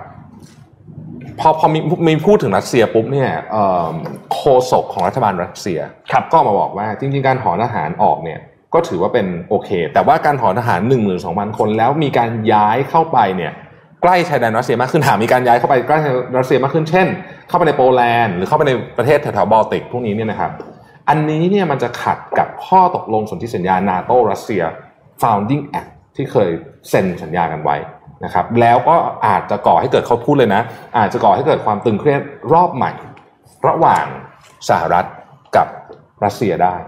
นะฮะอืมอืมประเด็นนี้น่าจับตา เพราะว่า เราไม่ได้เห็นความขัดแย้งของคู่นี้มาสักระยะหนึ่งละครับ จริงๆแล้วต้องบอกว่าทรัมป์กับปูตินนี่เขาก็ดูโอเคนะมาตลอดช่วงก่อนหน้านี้นะฮะอ่าแต่ก็ไม่แน่เหมือนกันต้องจับตาเรื่องนี้ ถ้าเกิดมีการย้ายหมื่นสองพันคนนี้ออกจากเยอรมนีแล้วไปประจำการอยู่ในประเทศอื่นในยุโรปที่ใกล้รัสเซียมากขึ้นยุโรปตะวันออกอืมนะครับมาอาจจะไปสร้างความตึงเครียดได้นะฮะครับ เพราะอย่าลืมว่ารัสเซียเนี่ยเศรษฐกิจอาจจะไม่ใหญ่แต่กองกำลังทหารใหญ่มาก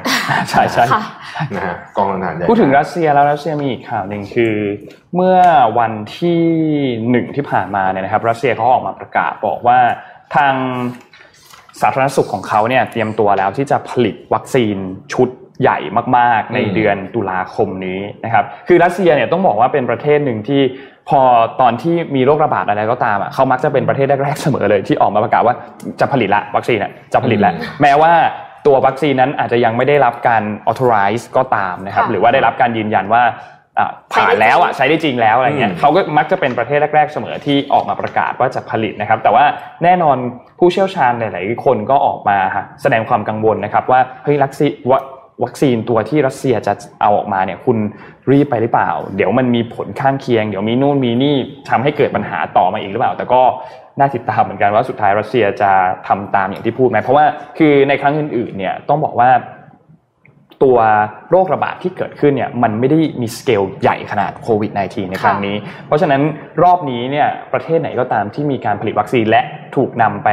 ฉีดให้กับประชาชนแล้วเนี่ยกลายเป็นข่าวใหญ่แน่นอน อาจจะเป็นมหาอำนาจเออ คือกลายกลายเป็นข่าวใหญ่แน่นอนสำหรับเรื่องนี้ เพราะฉะนั้นอันนี้ต้องติดตามอย่างค่ะใกล้ชิดนะครับขอว่าจะ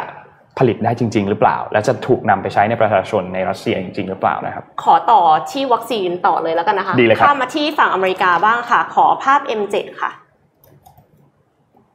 ค่ะ CNBC นะคะ กล่าวว่ารัฐบาลสหรัฐอเมริกาประกาศให้เงินทุนสนับสนุนนะคะ Sanofi และ GSK ในการพัฒนาวัคซีนโคโรนาไวรัส 21,000 ล้านเหรียญสหรัฐนะคะ เป็นจำนวน 100 ล้านโดสค่ะ ซึ่งเนี่ยเป็นการประกาศ หลังจากที่ไม่ถึง 2 สัปดาห์ที่ผ่านมานะคะ ก็มีการประกาศให้เงินทุนสนับสนุนไฟเซอร์และ BioNTech นะคะ กว่า 1,900 ล้านเหรียญสหรัฐนะคะ ในการผลิตวัคซีน 100 ล้านโดส เช่นเดียวกันค่ะ ซึ่ง Sanofi และ GSK เนี่ยก็มีความร่วมมือในการพัฒนาวัคซีนโควิด ร่วมกันมาตั้งแต่กลางเดือนเมษายนแล้วนะคะ เนื่องจากว่า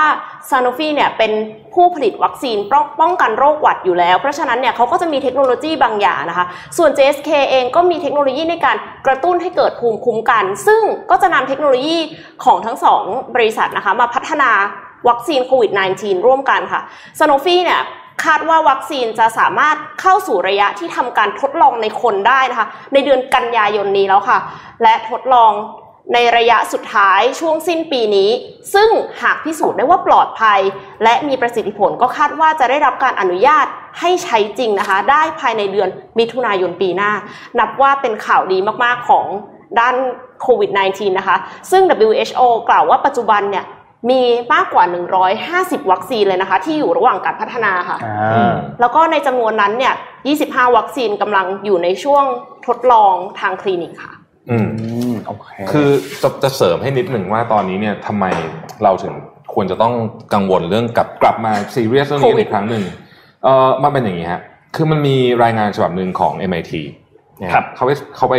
เขาไปทำการสำรวจมานะครับ ผมเอาข้อมูลมาจาก The Economist นะฮะค่ะเอ่อเมื่อวันที่ 2 กรกฎาคมเนี่ยคือต้องบอกอย่างนี้ว่า คือคือ MIT เนี่ยซึ่งจริงๆ เราเคยอ่านรีพอร์ตทำนองนี้มาแล้วว่าตัวเลขผู้ติดเชื้อจริงเนี่ยมันเยอะกว่าของที่เราเห็นโชว์วันๆ ที่เราพูดกันตัว 17 ล้านนั้นเนี่ยเยอะมากนะครับ MIT ก็คาดการณ์ว่า 1 คนที่ตรวจเจอมีอีก 12 คนที่ติดแต่ตรวจไม่เจอนะครับโอ้โหแล้วก็ใน 2 คนที่เสียชีวิตมีอีกหนึ่งคนที่เสียชีวิตจากโควิด แต่ถูกคลาสสิฟายเป็นการเสียชีวิตด้วยสาเหโรตุคอื่นอื่นนะครับนั่นหมายความว่าภายในสปริง 2021สปริงก็คือ ต้นปีครับใช่ไหมเอิ่มจะมีคนติดเชื้อเคสนะคาดการณ์จาก MIT รายงานฉบับเนี้ย200ถึง600ล้านคนนะฮะและมีผู้เสียชีวิต1.4ล้านถึง3.7ล้านคนผู้เสียชีวิตนะครับผู้เสียชีวิตไม่ใช่ผู้ติดเชื้อนะฮะทั่วโลก ประเด็นคืออย่างนี้ฮะเขากลัวกันที่สุดเลยก็คือว่า อากาศหนาวกำลังอากาศกำลังจะเริ่มหนาวขึ้นใช่ไหมอากาศหนาวขึ้นเนี่ยไอ้เรื่องโรคมันติดง่ายขึ้นเนี่ยยัง คือคือโรคตายช้าลงอันนั้นยังยังพิสูจน์ไม่ได้นะครับครับว่าว่ายังไงแต่ว่าสิ่งที่เขากลัวคือคนจะมาอยู่ indoor มากขึ้นอ่าและเรารู้กันอยู่แล้วว่าโรคนี้เนี่ยติดกันใน indoor เยอะเยอะ เวลาอยู่ข้างนอกไม่ค่อยติดไม่ค่อยค่ะมีปัญหาเวลาอยู่ outdoor ไม่ค่อยติด นี่คือสาเหตุที่ทำไมร้านอาหารที่สหรัฐอเมริกาถึงนั่งกินที่ข้างนอกได้ครับ แต่ข้างในเนี่ยมีโอกาสติดเยอะนะครับแล้วล่าสุดเมื่อเช้าที่ผมเพิ่งคุยกับคุณอาซึ่งเป็นคุณหมอที่ตอนนี้เขาอยู่ที่แคลิฟอร์เนียอาผมอยู่อยู่แคลิฟอร์เนียเนี่ยเขาบอกว่าตอนนี้คนที่นู่นน่ะเหมือนแบบ ทนในล็อกดาวน์ไม่ไหวแล้วข้างบ้านเขาเมื่อคืนเพิ่งมีปาร์ตี้อะไรอย่างเงี้ยเป็นต้นคือเหมือนแบบเหมือนแบบเบื่อแล้วแบอะบว่าช่างเออช่างแล้วช่างมันอะไรอย่างเงี้ยแล้วก็โดยเฉพาะเด็กวัยรุ่นที่อเมริกาเนี่ยก็ไม่ค่อยสนใจกับการเรื่องนี้เท่าไหร่นะครัเพบราะฉะนั้นตัวเลขนี้ที่บอกว่าจะมีคนติดถึง 200ถึง600ล้านคนเนี่ยมีความเป็นไปได้นะอ่าน่าเป็นห่วงมากเลยป็นะข้อมูลจาก MIT นะครับแล้วก็น่าเป็นห่วงจริงๆนะฮะเอิ่มเอ่อถ้าเป็นอย่างนั้นจริง ๆ จะเกิดอะไรขึ้นเออนะฮะถ้าเป็นอย่างนั้นจริงๆจะเกิดอะไรขึ้นเขาบอกว่าถ้าเป็นแบบนั้นจริง ๆ เนี่ย เอิ่มเศรษฐกิจโลกเนี่ยน่าจะไปฟื้นเอานู่นอะ2025ยี่ห้าใช่นะฮะทุกคนครับนานนานไปไหมคะตอนนี้ปี 2020 นะตครับตอนนี้คือคือถ้าเป็นอย่างนั้นนะฮะแล้วเขาบอกว่าพฤติอันนี้เขาพูดถึงเรื่องพฤติกรรมมนุษย์นะบอกว่าการเปลี่ยน social norm มันยากมากเอ่อเขาบอกยกตัวอย่าง HIV ครับ ทุกคนก็รู้กันมาเป็น 10 20 ปีแล้วว่ามันป้องกันยังไง แต่ทุกๆ ปีก็ยังมีอย่างปี 2018 เนี่ยก็มีผู้ติดเชื้อใหม่ถึง 1.7 ล้านคน อือฮึคือ เพราะฉะนั้นการเปลี่ยนพฤติกรรมคนมันถึงยากยากอ่ายากนะเขาบอกว่ามันเลยเนี่ยแหละ มันถึงมีโอกาสที่จะเกิดเรื่องนี้ขึ้นนะครับ ก็ ก็หวังว่าหวังว่าจะจะเจอวัคซีนก่อนหน้านั้นนะ ถ้าเกิดถึง 2025 ก็เฉาตายไม่พไหวอแล้วดีนะฮะขอนะขอต่อที่ผู้ติดเชื้อ เพิ่มขึ้นที่เวียดนามนิดนึงแล้วกันนะคะ ดีครับ ค่ะ คืออย่างที่ทราบกันนะคะว่าก่อนหน้านี้เวียดนามคุมเคสได้ดีมากเลย ไม่มีผู้ติดเชื้อไม่พบผู้ติดเชื้อติดต่อกันถึง 100 วันนะคะ แต่ว่ากลายเป็นว่าเพิ่งพบผู้ติดเชื้อและเสียชีวิตนะคะ ในเวียดนามถึง 2 คนจากที่เมืองดานังนะคะ ซึ่งนอกจากนี้เนี่ยยังพบผู้ติดเชื้อรายใหม่ถึง 82 ราย ในจำนวนนี้ 26 รายนะคะติดมาจากต่างประเทศ แล้วก็ทำให้ผู้ ติดเชื้อในภูมิภาคเอเชียตะวันออกเฉียงใต้วันเดียวกันเนี่ยสูงถึง 546 ราย กลายเป็นว่าฮานอยนะคะก็เลยรีบตรวจเชื้อโควิดโควิด -19 นะคะ เป็นจำนวน 21,700 กว่าคน ผลออกมาแล้ว 21,000 คน ไม่พบผู้ติดเชื้อนะคะ แต่ว่าเขาไม่ได้ให้ข่าวนะคะว่าอีก 700 กว่าคนเนี่ยคือต้องรอผลหรือว่าติดเชื้อแต่ไม่บอก ทีนี้ ทางที่ฮานอยอะค่ะก็เลยเกิดการห้ามไม่ให้รวมตัวกันเป็นกลุ่มใหญ่ แล้วก็ให้นักท่องเที่ยวนะคะ ที่เดินทางในประเทศอยู่แล้วเนี่ยมารายงานตัวต่อเจ้าหน้าที่รวมถึงปิดบาร์ปิดไนท์คลับนะคะปิดร้านอาหารปิดสตรีทฟู้ดแล้วก็ร้านคาราโอเกะค่ะ ตั้งแต่เที่ยงคืนวันศุกร์ที่ผ่านมา ซึ่งนับว่าสถานการณ์โควิด -19 ในรอบบ้านเราเนี่ยก็ยังน่าเป็นห่วงนะคะครับที่เราหวังว่าเราจะท่องเที่ยวกันได้ใน bubble เนี่ยอาจจะยัง เป็นไปไม่ได้ เพราะฉะนั้นก็เอ่อเราเที่ยวด้วยกันไปก่อนนะคะอืมเที่ยวในเมืองไทยไปก่อนเที่ยวเมืองไทยไปก่อนใช่เที่ยวเมืองไทยไปก่อนบับ bubble ผมว่าคงจะยากแล้วล่ะครับนะอยู่ญี่ปุ่นญี่ปุ่นเนี่ยโอ้โหดูทรงหนักเลยนะฮะชุดโชคระยะไหนๆพูดถึงโควิดแล้วเดี๋ยวนนท์ขออัปเดตอีก 3 จุดนิดหนึ่งก่อนปิดรายการแล้วกันนะครับ เอาที่สหรัฐก่อนดรฟาวซี่นะครับออกมาให้สัมภาษณ์เมื่อวันที่ 31 นะครับเขาบอกว่าจริงๆแล้วเนี่ยไอตัวโควิด -19 ดูทรงแล้วนะ ไม่น่าจะหายไปหรอก หมายถึงว่ามันก็คงจะอยู่อย่างเงี้ยไปเรื่อยๆ อาจจะเป็นมีไข้หวัดใหญ่อย่างเงี้ยอาจจะเป็นไข้หวัดใหญ่ตามฤดูกาลคืออาจจะโผล่มาเรื่อยๆทุกๆปีทุกๆปีนะครับส่วนที่สหราชอาณาจักรนะครับบริสจอนสันนะครับได้ออกมาให้สัมภาษณ์นะครับกับทางที่รัฐบาลนะครับว่าคือเขาบอกว่าตอนนี้เนี่ย ต้องบอกว่าสถานการณ์ในอังกฤษมันดูแย่ลงอืมกว่าที่คิดไว้จากเดิมทีเนี่ยเขาจะมีการปลดมาตรการล็อกดาวน์ในช่วงวันหยุดที่ผ่านมาช่วงเสาร์อาทิตย์ที่ผ่านมานะครับ แต่ว่าบริสจอนสันบอกว่าตอนนี้เนี่ยไม่ได้แล้วดูทรงแล้วต้องต่อเวลาออกไปอีกอย่างน้อยนะครับสองสัปดาห์นะครับ ก็จะมีการก็คือมาตรการต่างๆเนี่ยยังต้องเข้มงวดเหมือนเดิมนะครับ สถานที่บางสถานที่ที่จากเดิมยังปิดอยู่ ก็ต้องปิดต่อไปอีกอย่างน้อย 2 สัปดาห์นะครับทำให้ตัวเลข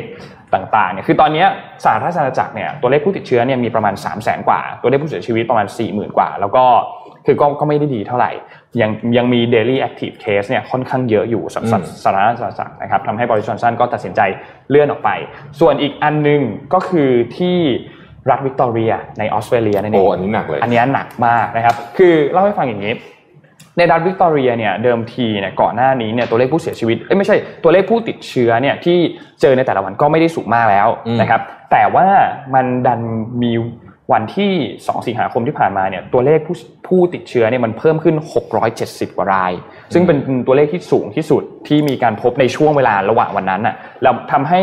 ทางผู้ว่าการรัฐเนี่ยก็เลยต้องมีการประกาศบังคับใช้เขานนนนไม่เคยได้ยินคำนี้ คือเขาใช้คำว่า state of disaster อ่าคือปกติแล้วแบบ ไม่ใช่ state of emergency ด้วยนะเออใช่ ปกติเราจะได้ยินคำว่า state of emergency emergency อะไรก็ตาม อันนี้ state of disaster คือมันแบบเหมือนเป็นแบบภัยพิบัติอะภัยพิบัติภาวะแบบภัยพิบัติอืจมริงๆ ซึ่งมันเป็นคำที่ดูรุนแรงมากเลยอะเป็นคำที่ดูรุนแรงมากนะครับเอ่อตัวข้อบังคับมาตรการต่างๆ ที่จะเพิ่มเติมเข้าไปเนี่ยนะครับ อย่างแรกเลยคือจะมีการเคอร์ฟิวค่ะช่วงเวลาสองทุ่มถึงตีห้าเคอร์ฟิวรุนแรงเหมือนกันนะโอ้เยอะเหมือนกันนะนั่นงน่ะสองทุ่มถึงตีห้านะครับเคอร์ฟิวรุนแรงแล้วก็ ในช่วงเวลาที่เป็น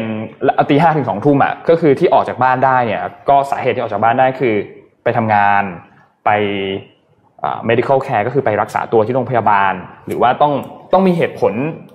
เท่านั้นถึงจะออกไปได้ และถ้าจะออกไปซื้อของหรือไปออกกำลังกายเนี่ยต้องออกไปไม่เกิน 5 กิโลเมตรจากบ้านตัวเองอืมนะครับและที่สำคัญคือถ้าคุณออกไปออกกำลังกายนอกบ้านเนี่ยได้แค่ไม่เกินหนึ่งชั่วโมงเท่านั้นนะ แล้วแล้วอันนี้ต้องไป honor system นะคงอ่าคงไม่มีใครมาไล่นั่งจับอ่าใช่เขาเขาคงไม่มีการไปนั่งแต่ว่าก็น่าสนใจเหมือนกัน คือคือน่าสนใจตรงที่เขาจะควบคุมยังไงอะอืมแบบ คือเราจะขอความร่วมมือแหละอ่าใช่ อาจจะคล้ายๆที่ญี่ปุ่น คือขอความร่วมมือก่อนนะครับอืมทำให้สถานการณ์มันดีขึ้น แต่ว่าอันนี้แหละก็คืออย่างที่เห็นคือเราเราเราเห็นในไทยเนี่ยสถานการณ์โอเคไง ค่ะคือคือไทยเนี่ยถือว่าสถานการณ์โอเคนนครับตลกบทความหนึ่งใน Financial Times เมื่อสักสองสัปดาห์ที่แล้วมากเลยคือเขาเขาพาดหัวข่าวว่าเอ่อแปลเป็นไทยนะไม่รู้เหมือนกันว่าตอนนี้ประเทศไทยทำอะไรอะแต่ดูเหมือนมันเวิร์กอะเออใช่คือแต่จะเป็นแบบแบบพาดหัวข่าวแบบเออตลกดีเหมือนกันอืมไม่รู้เหมือนกันว่าทำอะไรแต่มัน work นะแต่ต้องระวังนะเพราะว่าต้องระวังเราเห็นครับต้องสามประเทศที่ชัดๆเลยอะก็คือฮ่องกงครับนะเขตเขตปกครองพิเศษฮ่องกงเนี่ยเป็นอันเป็นเป็นจุดเกาะฮ่องกงเป็นอันหนึ่งที่เงียบไปนาน คือคือเปิดคนแรกเลยจำได้ไหมเปิดโรงหนังเปิดอะไรตั้งแต่คนอื่นเขายังล็อกดาวน์กันอยู่ครับ เวียดนามนี่ก็ไม่มีเคสเป็นร้อยวันนะอ่าค่ะนะฮะแล้วก็ออสเตรเลียก็เป็นเหมือนกันออสเตรเลียก็อ่าออสเตรเลียด้วยนิ่งๆเหมือนไม่เนี่ยไอเขาบอกตอนนี้ทั้งทั้งโลกที่ดูดูแล้วยังโอเคอยู่เนี่ยมีไทยอยู่ในนั้นนะครับไต้หวันนิวซีแลนด์ครับ แล้วก็ไทยเนี่ยเป็นประเทศที่ยังเหมือนกับ เรียกว่ายังควบคุมได้อยู่แต่ประมาทไม่ได้เลยอืมคือโควิดนี่มันโหดตรงที่มีหนึ่งเคสหนึ่ง super spreader คุณก็เอาแบบล้มทั้งกระดานได้ใช่นะถูกครับต้องนะครับอะยินดีกับน้องเอ็มด้วยนะครับนี่มีคนชมน้องเอ็มทำหน้าที่ดีมากอ่าโดยเฉพาะต่อข่าวกับน้องนนท์นะฮะแล้วก็พี่ได้พี่ได้พักเยอะขึ้นนะฮะครับผมพี่ปิ๊กดีใจนะฮะพรุ่งนี้พรุ่งนี้พี่ปิ๊กกลับมาพรุ่งนี้พี่ปิ๊กกลับอ่ามาพรุ่งนี้พี่ปิ๊กกลับมาอ่สลับคิวนะกัครันบบ้างนะครับโอเควันนี้เราขอบคุณสปอนเซอร์นิดนึงอ่านะครับขอบคุณ s c s นะครับโครงการ Chamber on Nude Station คอนโดอารมณ์บ้านสุขุมวิทนะครับ ก็อยู่ใกล้ BTS อ่อนนุชเพียง 230 เมตรเท่านั้นนะครับ ราคาเริ่มต้นเนี่ยอยู่ที่ 3.19 ล้านบาทนะครับ พิเศษสำหรับแฟนรายการเรานะครับ เข้าไปบอกทางพนักงานขายได้เลยนะครับ ว่าเป็นแฟน Mission to the Moon นะครับ ก็จะได้รับบัตรกำนัลมูลค่า 500 บาทจากพนักงานขาย แล้วก็ใครที่สนใจจองโครงการนะครับ ก็จะได้รับเงิน cashback เพิ่มเติม 1%จากราคาขายด้วยนะครับสำหรับใครที่สนใจโครงการไหนก็ตาม เพราะว่าเขามีหลายโครงการมากนะครับแล้วก็โทรไปติดต่อสอบถามข้อมูลเพิ่มเติมได้เลยที่เบอร์ 1749นะครับอืมขอบคุณ SC Asset มากๆ น่ารักมากๆ จริงๆครับนะครับวันนี้คิดว่าน่าจะครบถ้วนแล้วเดี๋ยวไว้พบกันใหม่วันพรุ่งนี้นะครับเราสามคนลาไปก่อนครับ สวัสดีครับ สวัสดีครัสบวัสดีค่ะ Mission Daily Report